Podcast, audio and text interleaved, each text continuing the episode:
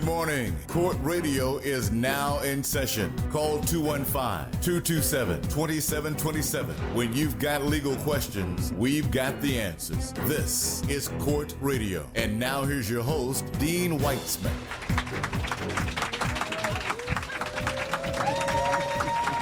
Whoa. Whoa, whoa, whoa. Man. Welcome to Court Radio. I'm Dean Weitzman, and this is our first live show of Court Radio. I am your host every Saturday morning right here on 100.3 WRNB. Classics 107 now. There you go. Fill in for uh, tactics. Uh, folks, we are taking live questions from a studio audience today. Uh, Court Radio is your place for some legal entertainment and hopefully some legal education. Today, we're going to be answering questions from a live studio audience. I'm so happy you all came out. I cannot believe it. I am shocked. It's foggy, it's overcast, Yeah, man. it's early, and the studio is packed. Kudos to all of you for Yes. coming up here, man. Um, today I have two of you know. Let's just go back. I've been doing this for probably close to 15 years. I was trained by the one and only E. Steven Collins. Amen. Um, on radio. Yes. Yeah. God bless him. God bless him. God bless Lisa and the family.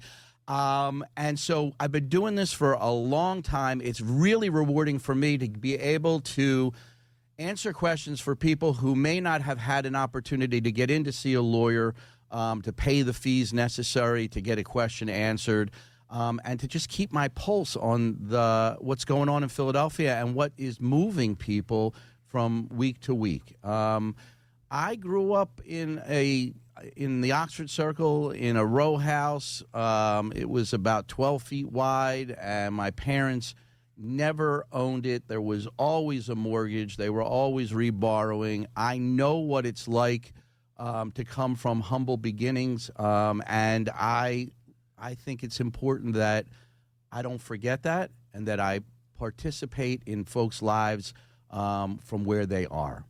And so, and I've got great friends who believe in that same mission, and they are regulars on court radio. To my left is my partner, um, the guy who started the firm, Saul L. Langsam. Better call Saul. And to Saul's left, we share a floor on Two Penn Center at 15th and JFK. I met him in a courthouse one day. Um, we struck up a conversation. We have been friends ever since. Our practices are symbiotic. He does one half of the law in injury law, and that is um, for work related injuries. I do the other half, third party injuries. So when somebody other than your employer is responsible for your injuries, I represent you. Oftentimes, Jeff and I represent the same client for two, for the same injuries, but there are two different defendants. Jeffrey S. Gross. Good morning. So, um, we have questions for those guys. I know you've got questions for me. We're going to get right into it. Um, but before I do, I have to introduce my firm. My team, and I don't see him here, He's but in the other studio. uh, he was supposed to pop in here. Uh, maybe he's rushing over now. Uh, the very first team member for me was Eric Tactics Jackson, who's always our inspiration. Here he is. He's coming in. I want you to welcome Eric. Yo!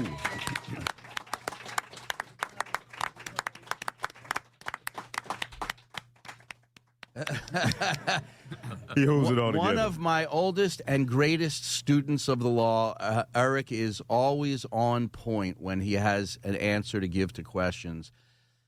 To my left is the one and only, and you know the voice, Manuel Glenn.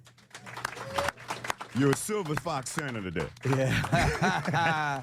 In the festive mood of everything. Manny let me, let me put this in perspective real fast for you guys, because I'm looking at the makeup of the audience. You know how we grew up in a certain neighborhood? There was always the cool white boy. Mm-hmm. That's who Dean is. That's who these guys really were. They're the cool. They were the cool white guys we all grew up with who got it. And I can honestly tell you, they've more than given back. They've been they've been looking back, giving back, and pulling people up. And I just think they're a bunch of good guys. Thank you, Manuel. Back in the studio, our producer, the one and only Sarah O. Yeah, Sarah talks to you on the phone. She uh, lines up the questions for us. She gets it succinct as possible because it is live radio. And um, without her, we could not exist. So let's get right into this. I've got, I want to start off with an anonymous question. Um, and sometimes people ask anonymous questions because they live in neighborhoods and they have folks that are listening to them and they just don't need the heat. Um, so, Anonymous, someone in the neighborhood is harassing her. Police have been called. Doesn't s- state what or doesn't doesn't stay. Doesn't stop. Thank you, Sarah. Your handwriting. Um, what what can she do? You know, it's funny this question came up because as I was driving in today, I was listening to a story of a gentleman who was harassing a neighbor in New Jersey um, for a long time, screaming racial epithets, um, smeared feces on his car, um, bumped chests with him, was antagonistic. Um, he was prosecuted in New Jersey for racial intimidation and he was just sentenced to eight years in prison for it.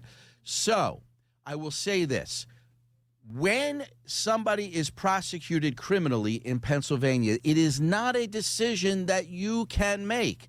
It is a decision that is made by the district attorney's office. You can bring a claim or an accusation to the police, to the detectives. It rises to the district attorney's office. If they choose to prosecute the case, then it's prosecuted. Racial intimidation is a crime, it can be prosecuted. Will they? Maybe. It really depends on a lot of factors that I'm not always privy to, but that's a decision they make. You, however, can bring a private criminal complaint through the district attorney's office as well, or a civil complaint. So there's a there's two distinct systems. There's the criminal system. If the district attorney prosecutes the claim, the person may end up in jail as a result of the violation. There's a civil system. That's where we all work. We prosecute claims on behalf of clients against people who do bad things to others, whether that bad thing is negligent or intentional. But you would have to then engage an attorney who is going to ask to be paid for his services to represent you. Um, because unless you're suing a corporation or an insurance company, um, an individual usually is not capable of paying a judgment. And so attorneys are more reluctant to take cases such as that because at the end of the day, they're not going to get paid through the defendant. So they have to get paid through the person who wants to prosecute the claim. So they, you have options, anonymous, um, and it really depends. But I would start by calling the police. If they don't choose to pursue it, you can pursue a private criminal complaint through the district attorney's office directly, and there is an office for that. Um, and if it gets really bad, and again, like this fellow in New Jersey, it got really bad, and he's and he ended up and will spend the next four years at a minimum behind bars for his racial intimidation. All right, anonymous, thank you so much. Next, let's get Good question. Good question. It really was a great question. Let's get um, let's get somebody else involved in this game. Bernstein, Bernstein, come on up. Bernstein, hi, welcome to Court Radio. Come on, Bert. You talk right into the microphone, dear, and uh, ask your question. Good morning.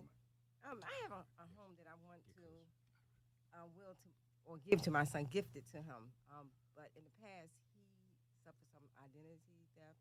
I mean, so he's in trouble with IRS. If I give him the home now, will it be a problem with IRS? Will they be able to take the home from him? I'm going to take that and give it to Saul.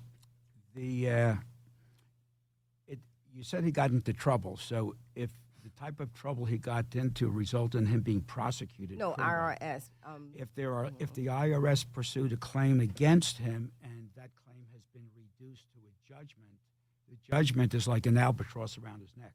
Should he acquire any assets thereafter, that lien is going to stick. So that you may wa- you may want to seriously reconsider because uh, the lien, once the property's in his name, will have to be satisfied by him Okay. by him. So uh, you, I- it's something I would not recommend that you do. Okay. Bernstein, thanks for your great question. Thank you. I want to, I just want to share with everybody just one thought because two people came into our office twice this past week asking me to look at wills that they created. They went onto the computer and they printed out these pages and they did these fill in the blank documents and they wanted me to look at these documents to determine if they were in compliance with Pennsylvania law these forms, one size does not fit all. These forms that are printed out in Florida, Texas, Pennsylvania, you name it, if they do not comply with Pennsylvania law, they're not going to accomplish what you set out to do. And one of them was a travesty because a mother did her own will. Uh, she wanted to leave everything to two children. She had three children. I don't know what the problem was with the third child, but because that will failed, under the Pennsylvania statute, all three children are sharing equally, and the two children who came to me are very unhappy. The point is, having a simple will done is not difficult, it's not expensive. And since you work a lifetime to accumulate these assets, if you want your own peace of mind and you want to be in control, make sure it's done properly. Thank you, Saul. Thank you so much. All right, let's bring on Jamie. Jamie, Jamie, Jamie, come on up.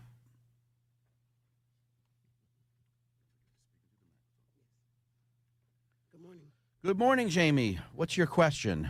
My question is, and I left my book. Um, my question is about uh, traffic court. So, um, in 1989, I was supposedly have been in a car accident, which had never occurred. I since went to Amnesty Court to try and straighten out my traffic record, and I was given a sent a letter. I was starting to pay my, make my payments. I was given a letter stating that my license would be suspended indefinitely. I needed to know what exactly that meant, so I went to a lawyer and had her check out uh, the reason why my license was to be suspended. I found out that the person that um, I was supposedly in an accident with, their address, I went to his home, and he had been dead for 18 years. So, that being said, since the accident supposedly happened in 1989, that's like 30, more than 30 years ago. How would I go about then getting my license? Great question. All right. So everybody should know that if you do not have insurance and you're involved in an accident and a judgment is rendered against you from that accident, one of the consequences from that is that your license is suspended until the judgment is satisfied. It can be satisfied through a payment plan, in which case your license can be reinstated um, so long as you're current on your payments. Um, in this case, the wrinkle that Jamie poses to me is that the person who may have had this judgment is now deceased. In I don't know how we're going to be able to satisfy a judgment when the, the party is deceased. It may require um, the involvement of the beneficiaries of the estate of that person. And, and being that it's so many years ago, it's going to take some work to kind of tease that out. The, the quick answer is um, we need to do some more investigating. The your we all have something called an abstract from our license, which is kind of a listing of all the tickets we've ever had and um, when your license was granted and if there's been any suspensions, et cetera. If you get a copy of your abstract from the DMV and email that to me, um, I will investigate it for you and see if there's any way for us to get your license reinstated, given the fact that the the holder of the judgment is now deceased. Okay. Yes, thank you. Thank you, James, for a great question. See, these are everyday life problems that folks have that we all have, that I have. And if you don't have access to legal representation, you're you're at a decided disadvantage. You got a direct line down there, the DMV in Harrisburg. They call it the Rock, right? yeah. Yeah, Yes, I do. it's a big place up there on there by the river. But you know, and you're dealing with a bureaucracy in uh, Harrisburg, and if you don't have friends there, it makes it really the difficult. relationships matter. relationships matter and um, i have a lot of friends that are in politics uh, in harrisburg and they pave the way to get questions answered. You know i'm not asking for um, special favors you know. I don't want things to disappear off of people's records jamie. Um, Make sure you had to get that disclaimer out there. but but we can you know get through some of the red tape. All right. Um, go ahead saul. Daphne, you here? Daphne come on up Daphne, front row. Daphne. Come on up, Daphne. Answer your, que- ask your Daph- question. Daphne's kind of in the front row already. So why don't you share your question with us? Um, good morning, guys. Um, I was just curious. Uh, in my case, there's no spouse, um, and I don't have any children because I because I believe the next of kin would be spouse and then children, right? And then, um, say for instance, because I'm not like rolling in it, but 401k savings, things of that nature. God forbid if something were to happen to me, I don't want my money going to like my half siblings. Um, although my father's still alive, because he, I guess, be considered my next of kin, um, and I wouldn't want that to be either. So, how, where do you protect those Well, funds if you don't you- have a beneficiary you- assigned Well, you or will? you protect Okay. you protect those funds by creating a will document, and in the will document, naming beneficiaries, and every family dynamics being what they are. Uh, I I have some family. I have some clients with no families. Uh, uh, several years ago, I did a will for an elderly lady who had no family but a lot of money and I prepared a will for her, and she named 22 charities. So there's 22 charities in the will. And she's an interesting lady because I hear from her regularly. As she called me the other day, she said, Saul, uh, I left $1,500 to the Salvation Army in my will. I want to increase it to $2,000. That's the type of call I get. If you don't leave anything in writing, Pennsylvania has a statute. It's called the intestate statute and this is what we harp on all the time. If you don't put your thoughts in writing, the statute is going to tell your estate who gets what, which is what you don't want. If you have no spouse who's first in pecking order, if you have no children, they're second in the pecking order. Third in the pecking order are surviving parents. So if you have a father and you left nothing in writing, your father will inherit. So let me just take that one step further. Uh, there are instances where you don't have parents, but you have siblings. Okay, siblings. And uh, we had a situation. We had a situation where a father came to me who wanted a will. The father had two sons and two daughters. He was very close with his two daughters. He had no relationship with his two sons. He came to me because he wanted his will to leave everything to his two daughters.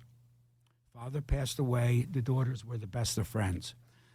Uh, the, we finished up all the administrative work for the father's probate. One daughter was married with a six year old, and the other daughter was a single woman. So we're sitting in our conference room. All the paperwork was completed, and I said before they left me, "There's one more order of business." And she and I said, "You." When I pointed to the single daughter and said, "You need a will," and she looked at me and said, "I'm not married. I have no children. Why do I need a will?" And I explained to her. I said, "You missed the lesson that your father just taught you." I said, "What do you think happens to your property?"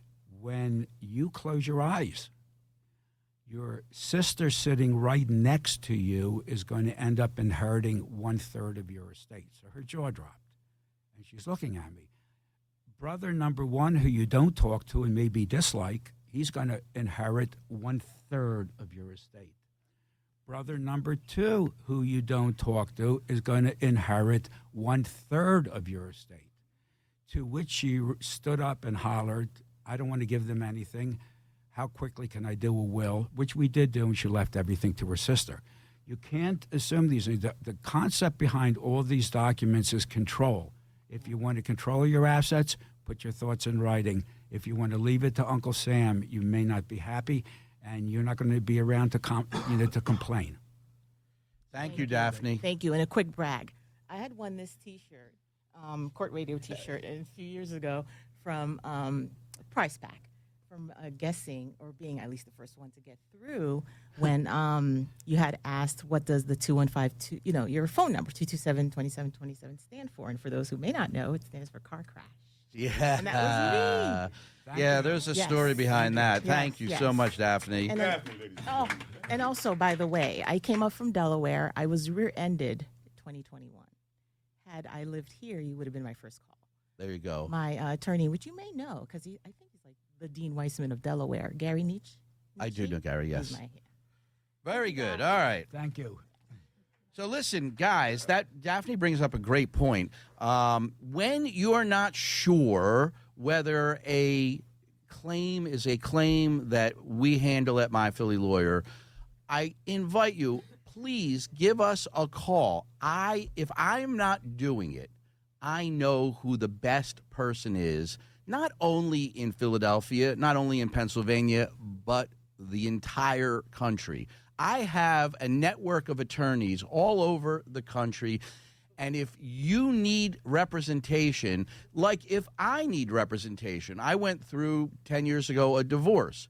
I knew the guy who wrote the book on divorce in Pennsylvania. That was who my attorney was. And so if you need representation, it's like your family to me. I'm going to find you the best attorney for what you have a need on at any given moment in Philadelphia, in Pennsylvania, and around the country. There is a group of attorneys um, uh, who are members of the inner circle. This is a highly prestigious group of attorneys that there's only a handful in each state in the United States. They are the truly the best of the best. And if you need representation, you call me first. I will make sure you have competent, the best representation. All right. Jeffrey Gross has been quiet here, and I've got a couple questions. Jeff, um, is Jeff represents folks who are involved in claims that involve their employer. Is mental stress at your employment a claim that one can um, bring on behalf of themselves for compensation? Hey, Dean. Thank Hi, you for Jeff. having me. Uh, the answer is yes. Thank You- God. Thank God. you can make a claim for workers' compensation, which is what I do, against your employer for mental stress. There are three types of mental stress claims, and depending on the type that you have, will depend on how easy or hard it is to make the claim. The first type is called a physical mental claim. That's when you have a physical injury that results in a mental claim in addition to the physical injury. For instance, if you have a lower back injury from an accident and you've been out of work for two, three, four years and you're getting depressed and anxious about your situation, how you're going to recover and how you're going to make ends meet because your life is turned upside down, that's a claim that you can make for mental stress arising out of that physical injury. That's a very easy claim to bring, and I bring them all the time. The second type of claim for mental stress is a mental physical uh, claim, which is a mental stimulus, something that happens to you from a psychological standpoint that results in physical harm. So, for instance, if you are a 9 11 survivor where you were in the building in the World Trade Center when it got hit by the plane, and you made your way out of that building and you turned around and you saw that building collapse, and there is nothing that you suffered physically, but as a, I mean, mentally, you, you, you suffered post traumatic stress disorder mentally, and as a result of that, you sustained all kinds of physical stomach ailments where you had uh, IBD or colitis or something like that, where you had a problem uh, physically and you were unable to work, that is also compensable. Same standard, and that's an easy case as well. The I third think type, if I was in the tower, I, we all would be pretty damn traumatized. you would be very true. That's why I'm Yeah. giving you that as an extreme example. Yeah. But let's take that same example and make it the, the last example, which is the mental mental claim, we call it. It's a mental stimulus that results in a mental injury having nothing to do with a physical injury.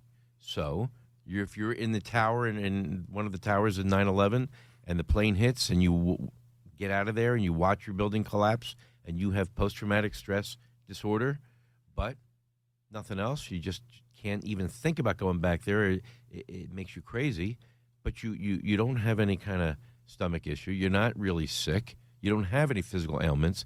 That is a mental, mental claim, and that's recoverable if and only if you have an abnormal working condition. Now, you say, well, that's abnormal, right? Yes, that's an abnormal working condition. But let's suppose you're a police officer, and let's suppose you're on the force for 20 years, and let's suppose you make a traditional stop for a you know motor vehicle violation, and you get out of the vehicle, or your your partner gets out of the vehicle while you get the license plate, and you call into dispatch, and your partner you watch your partner go up to the to the driver asking for license and registration, and next thing you know, you watch your partner of 20 years get shot in the head, dead, right in front of your eyes, and then they pull away. You're not injured, but yet you've suffered this emotional, mental stimul- stimulus that creates you to have significant post traumatic stress disorder. You've been with this guy for 20 years, and now your life is upside down, and you can't even think about become, being a police officer anymore. Is that a compensable claim? No. Why? No. Why not? It's not a compensable claim because that's not an abnormal working condition. That is something that happens all the time to police officers. So that's just an example. There's many, many, many others, but the mental, mental component to answer your question as the la- as the latest example is the hardest case to bring. And you know what? That just goes to demonstrate sometimes the law is not fair. Um, because I, as just an ordinary person, not a lawyer, would look at that claim and say, why shouldn't he be able to bring a claim for post traumatic stress that prevents him from doing his job? We can all see it, even though we can't touch and feel it, and you know we can recognize it, um, and it's not it's not right. And sometimes the law isn't right. Sometimes we're not treated fairly under the law, and that's the simple answer that you have to give a client. It's not always uh, well received, but it is the truth. That's correct. There are ways around these types of issues, and that is did this person who watched his partner die at the hands of a perpetrator and who suffered this mental problem, did he really not suffer any kind of physical ailment? I mean, maybe he had headaches. Maybe he had a stomach issue. Maybe he had uh, all kinds of problems that prevented him from doing anything that that had some semblance of a physical ailment. That's something that you want to concentrate on. All right. We are at the end of our first half hour. Um, we're going to take a quick two minute break for our uh, sponsors, and we'll be right back after these announcements. I'm Dean Weitzman. If you have a history of using chemical hair straighteners and have been diagnosed with uterine or endometrial cancer, call My Philly Lawyer now at 215 227 2727. Frequent use of chemical hair relaxers can double the risk of uterine and endometrial cancer. If you've been affected, we will fight for you. Call 215 227 2727. My Philly Lawyer, when winning matters most. When we say winning matters most, we mean it. My Philly lawyer just helped secure an $80 million victory for a client suffering from a defective medical product. Whether it's a motor vehicle, workplace, or medical malpractice injury, My Philly lawyer gets results. If you've been injured and want aggressive, thoughtful, thorough representation, call My Philly Lawyer first. Philly's legal champions. 215-227-2727. My Philly lawyer. When winning matters most. I grew up here, went to school here, raised my kids here. I know Philly, and Philly knows me. I started My Philly Lawyer because if you've been injured, your lawyer matters, and choosing someone local matters. It matters to the insurance company, it matters to the jury, and most importantly, your lawyer matters when it comes to getting results. If you've been injured, call us now 215 227 2727. My Philly Lawyer, when winning matters most. I'm Dean Weitzman. If you have a history of using chemical hair straighteners and have been diagnosed with uterine or endometrial cancer, call My Philly Lawyer now at 215 227 2727. Frequent use of chemical hair relaxers can double the risk of uterine and endometrial cancer. If you've been affected, we will fight for you. Call 215 227 2727. My Philly Lawyer, when winning matters most.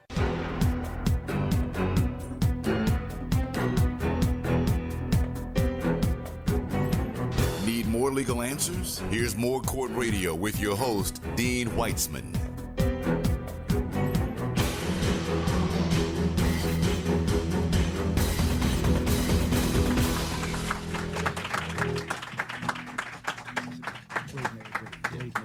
Good morning. Welcome back. I'm Dean Weitzman, your host at Court Radio every Saturday morning from 9 to 10 a.m. right here on 100.3 WRNB.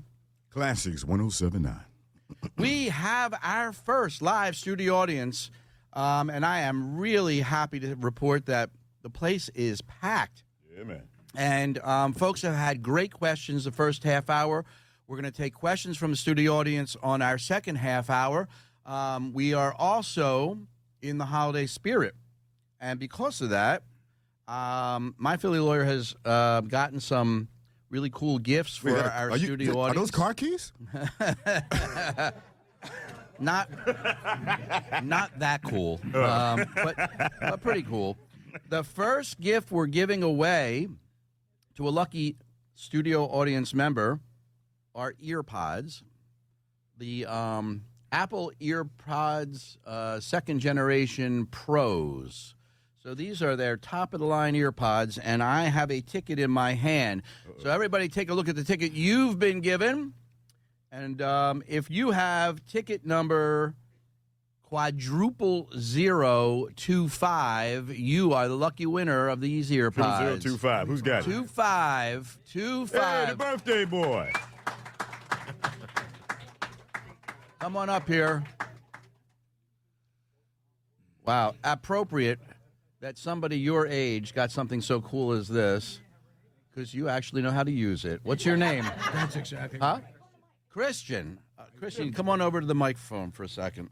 How'd you get here today, Christian? Um, I got here with my dad and my little brother. All right. Well, um, I hope that you enjoy those earpods because I enjoyed giving them to you. Um, you're how old? 13, almost 14. All right.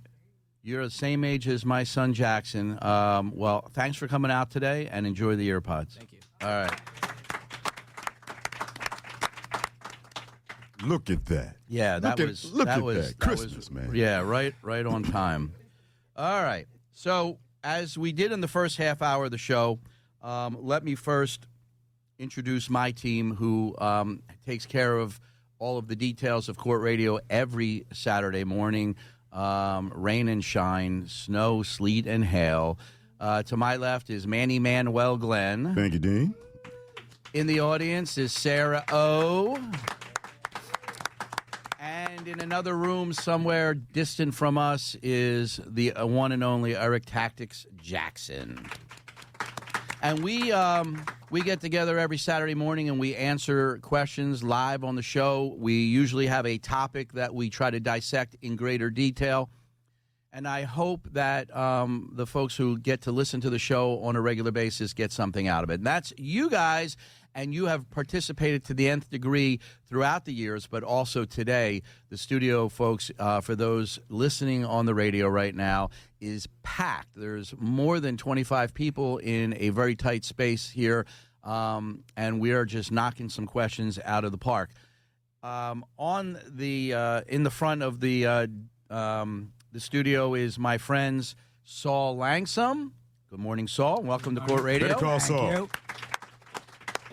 And Jeffrey S. Gross. Good morning, Jeff. Good morning, Dean. We all share space down at Two Penn Center at 15th and JFK, right across from City Hall. We're a hop, skip, and jump away from the courthouses, um, which we practice in on a regular basis.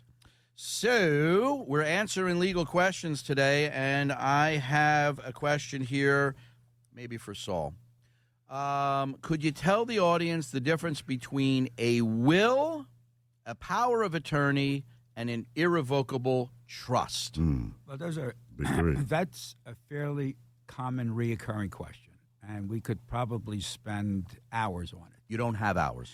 So, since we don't have hours, let me try to present it this way. 60 seconds. When you when you prepare a will, the thinking is that what your asset, what when you identify your assets and you name your beneficiaries, they do not become the owners of those assets until you close your eyes. That's a will. A will speaks when you can no longer speak.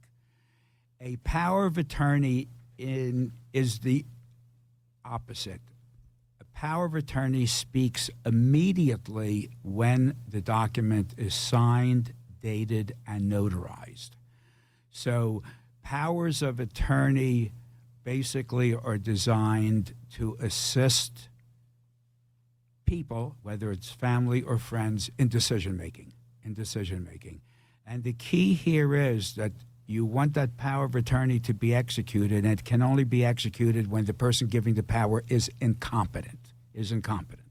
If you call me and mother's been declared incompetent, I will say, I'm sorry, I can't help you. We have to go to the court, file a petition to get you appointed the guardian. Trust is a question that I'm asked about all of the time, all the time.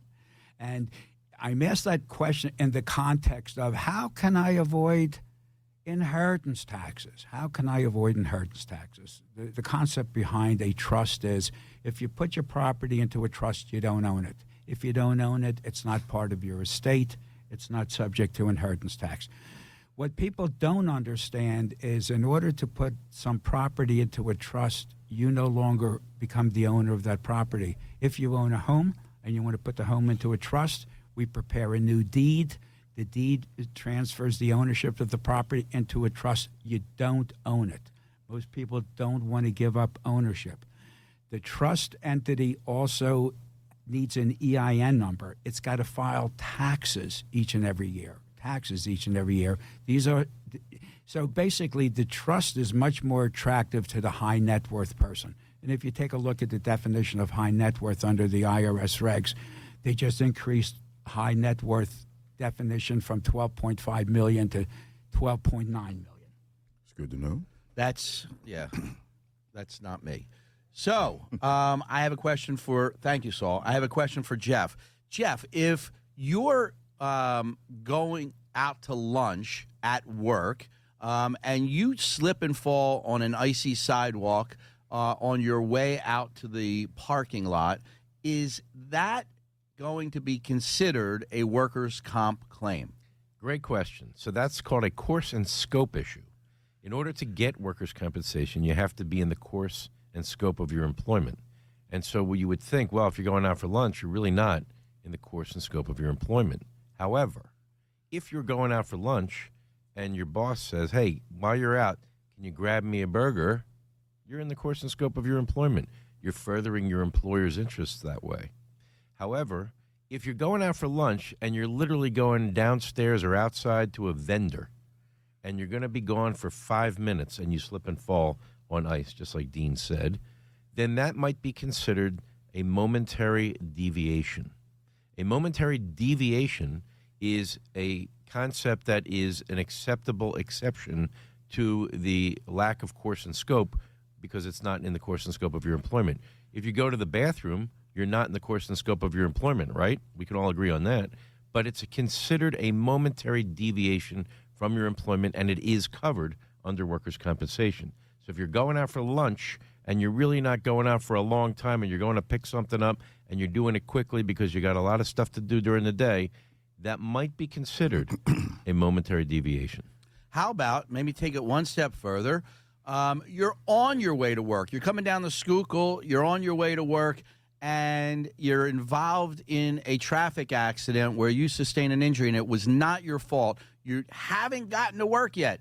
Is that in Pennsylvania considered an accident that occurred while you were on that while you were working? So that fits under the rule of coming and going. The coming and going rule states that you are not covered by any workers' compensation policy on your way in or on your way out. There are also exceptions. Just like any other thing in life, there's always exceptions. And the exception to the coming and going rule is me, for example, when I'm in the car on my way to or from work, what am I doing? Am I listening to the radio? You're on the phone doing work. I'm on the phone Doing work. yeah. doing work in in furtherance of my job. So if you're on the phone on your way to work or going away from work, coming home, and you are on the phone in furtherance of your job, that is compensable. Wow, I have interesting. a Yes. question. You come into a building like this with a number of offices, a number of employers. Slip and fall. Somebody's responsible for something, right? Absolutely. But- Whether it's a third party case or a workers' compensation case or both. All right. Yeah, Jeff and I, just to give you an example, Jeff and I uh, represent um, a uh, a young man who was working in a factory, and while he was working, his hand got caught up in a machine and pulled into the machine. His hand was degloved. What that means is the skin was literally ripped off of the meat of his hand um, as a result of this machine not having a proper guard, not pr- protecting the employees from this type of injury. the the manufacturer of the machine was not his employer. So I sued the manufacturer of the machine for failing to have a proper guard. Yet it happened during the course and scope of his employment, and Jeff was able to make a successful workers' compensation claim, um, getting the fellow all of the medical uh, treatment he needed for then and the rest of his life, as well as all of the compensation that he lost as a result of not being able to work. But the pain and suffering claim, which was catastrophic and would last for a lifetime, was able to be brought against the manufacturer of the machine. Two separate entities, two separate claims. Jeff and I worked on it together. Yes, I remember that case very well. And I do want to highlight the difference between what's called economic versus non economic damages because that's something that's exactly on point with what Dean just said. Economic damages, which are recoverable in the workers' compensation case, are damages that I can readily calculate.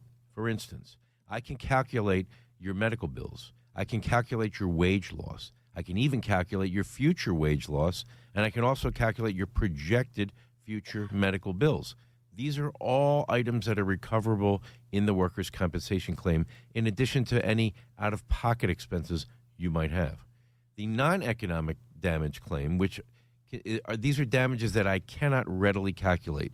For instance, pain, suffering, loss of life's pleasures, mental anguish, humiliation. I could give you a laundry list of non economic damages that you just can't calculate.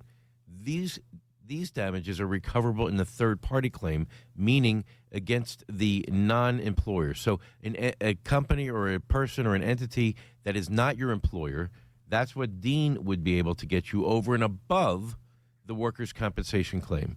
And the combination of that gives you both claims. All right. It looks like we've got another prize drawing. So, folks who are listening on the radio, um, when we do our live broadcasts, I give away gifts. Stuff, man. We got a swag bag happening over especially during the holiday season. So, um, obviously, if you haven't figured it out, our theme today is Apple. And the next gift, and not the kind you eat, the next gift is a really cool Apple Watch. I just. Oh, hold up. Wait, what? Yeah. I'm sorry. You're not eligible to participate. um, okay. So I have, wow, that's a cool number.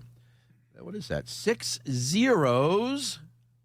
It's a single digit number. Okay. If you've got a single digit number and your number is number, you got here early probably, number two. Number two. Oh man, All good right. for you, bro. Come on up. Come on. Get right up there. What What's your name, young man? Yeah. Uh, my name is Mr. Buck from West Philadelphia. Well, sir, um, I hope that you can use this. This is an Apple Watch, and you have earned it by being a, an inaugural guest to our live radio performance. Thank you. Congratulations, man. All right. And my daughter, thank you. All right, there you go.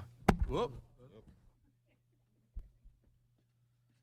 You short on any car keys over there? All right. Then ne- we got another gift. Um, this is, and it's pink. Okay, it's eight. So I, ho- I hope it goes to somebody who enjoys the color pink.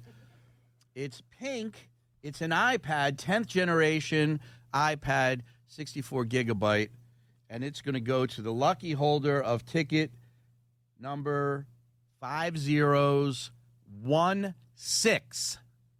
You You. go, girl. Yeah. Me. Me. What? Have What? a seat, me. Tell everybody who you are, me. who you be, me?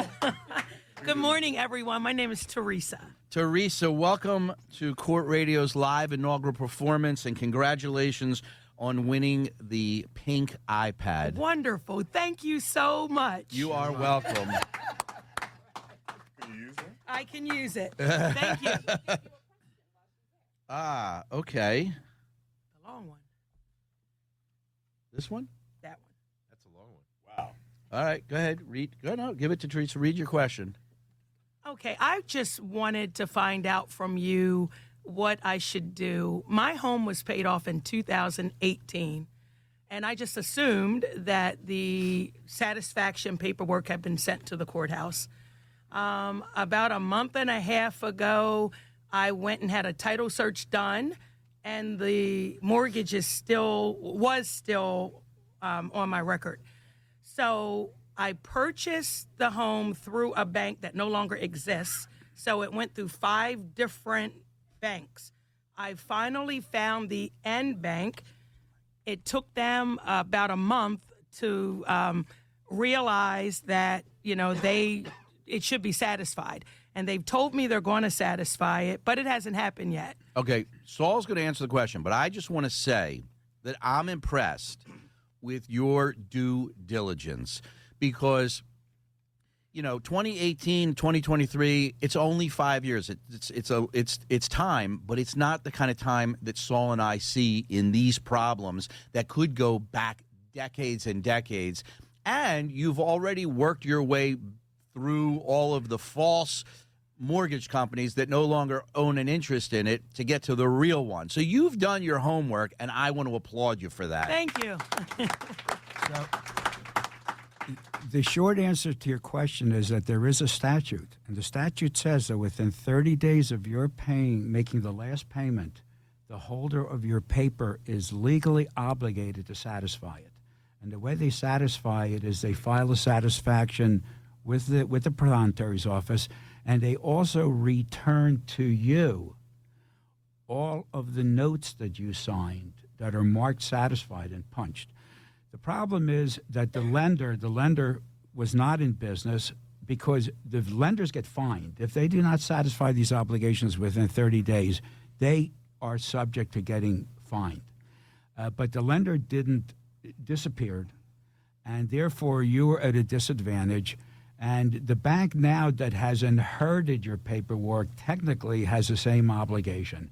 So, should you not get the paperwork real soon, you may want to whisper in their ear that there there are footsteps. It's called a statute, and you don't want to see them be financially prosecuted for violating the statute. I think that should get their attention. Thank you. You're I welcome. do Thanks just for your that. great and thanks for the question. iPad. Folks, we got to take another two minute quick break for our sponsors. We'll be right back after these sponsors' announcements. I'm Dean Weitzman. If you have a history of using chemical hair straighteners and have been diagnosed with uterine or endometrial cancer, call My Philly Lawyer now at 215 227 2727. Frequent use of chemical hair relaxers can double the risk of uterine and endometrial cancer. If you've been affected, we will fight for you. Call 215 227 2727. My Philly Lawyer, when winning matters most.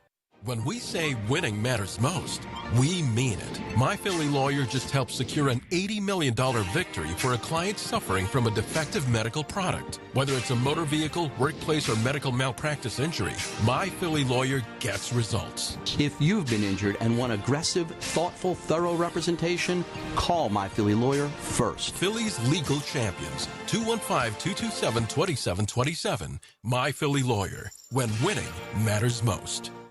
I grew up here, went to school here, raised my kids here. I know Philly, and Philly knows me. I started my Philly lawyer because if you've been injured, your lawyer matters, and choosing someone local matters. It matters to the insurance company, it matters to the jury, and most importantly, your lawyer matters when it comes to getting results. If you've been injured, call us now 215 227 2727. My Philly lawyer, when winning matters most. I'm Dean Weitzman. If you have a history of using chemical hair straighteners and have been diagnosed with uterine or endometrial cancer, call My Philly Lawyer now at 215 227 2727. Frequent use of chemical hair relaxers can double the risk of uterine and endometrial cancer. If you've been affected, we will fight for you. Call 215 227 2727. My Philly Lawyer, when winning matters most.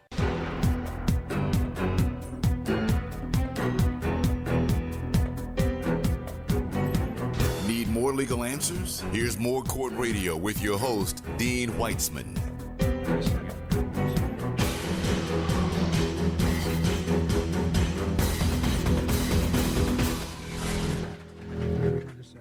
Good morning and welcome back. I'm Dean Weitzman, and this is Court Radio's first live presentation with a studio audience. I want to welcome you back to the show. Um, our studio audience is here. They've been great, participating with wonderful questions.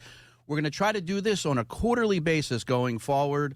Um, and I oh, and I have to introduce Darisha Parker, who's state representative, Philadelphia. The 198th in the building. 198th is in the building. And you can't, you're not even running for anything. You just showed up. All right. That's the honest answer from a politician. We never stop. we running. never stop running. All right, folks. We got some other questions. I want to try to get as many in as I can before we have to wrap up. Um, Karen is Karen in the studio? Karen, come on up, Come on up, Karen.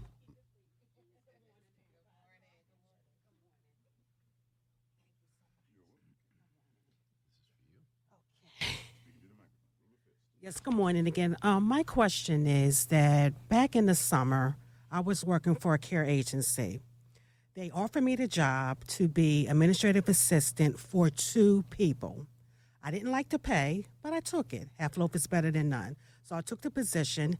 I noticed when I started, I had no working laptop, no working email, nothing. My manager knew this. So I talked to HR about it. They said it was going to be coming soon. That never happened. So my boss went to the owner.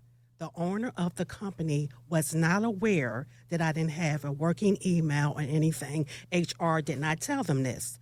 So, because I didn't like the rate, I was told in 90 days they will bump me up. I was very, very close to the 90 days. We were doing a Zoom interview. After the Zoom interview, the two HR people said, Karen, we would like for you to stay on. Well, at that time, I said, I'm going to get fired. So I, I, I felt something was not right. So I always had my luggage to put my belongings in. So they said, uh, Could you go in a different room? I said, Sure. Uh, today would be your last day. I says, Okay. I said, Can I ask you why? We will discuss that later. No problem. I said, Thank you very much. I said some things that I cannot say over the air, but it, I kept it in a Christian manner. I just said, You guys supposed to be Christian women, and you're not firing me on my work. It's personal. because you don't want to give me that raise increase. I says, okay. So when I called them in a different room and stepped into the room, I should say, I apologize. They said, we're firing you because we don't feel you are a good fit.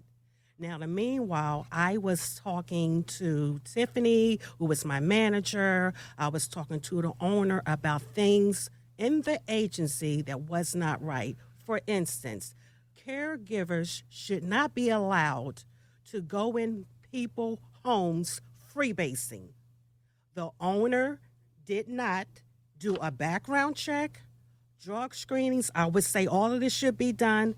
He told Tiffany, which was my boss, I like Karen, but she's going to be a problem because I was speaking up of, of things was not right. So I'd like to ask you, because I was still on probation, I was almost up, is this legal? All right. To, to, to, to do this to someone because I was speaking up on things in the agency not right. My boss did leave to let you know she left because she couldn't take it anymore. All right, here we go. I'm going to try to give you a quick answer to your not so quick question.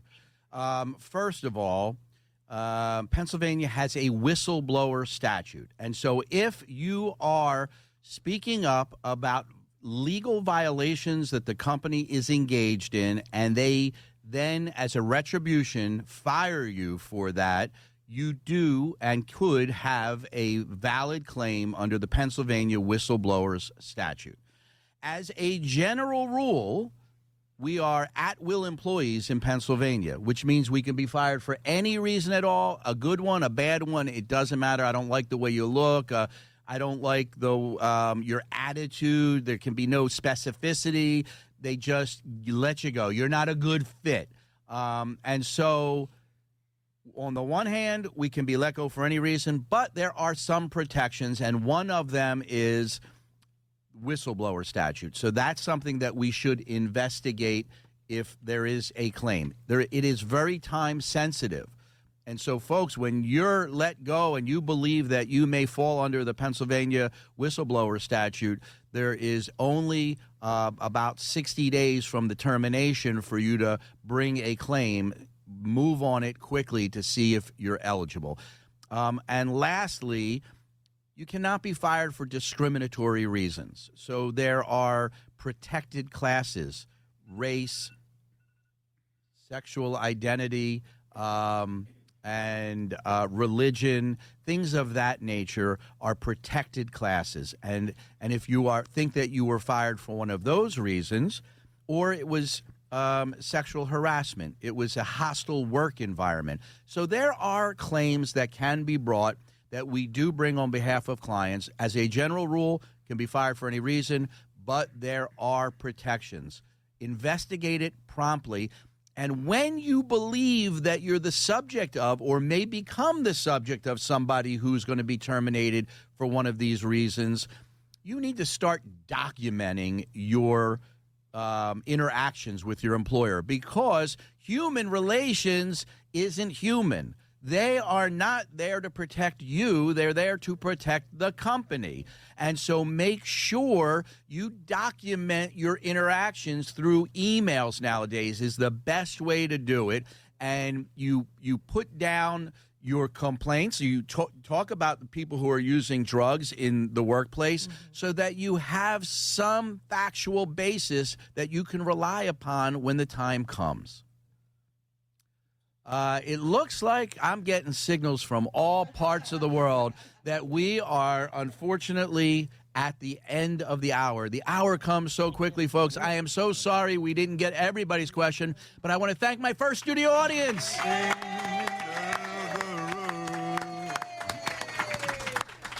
I How we do, everybody? How Yeah. we do? We do good?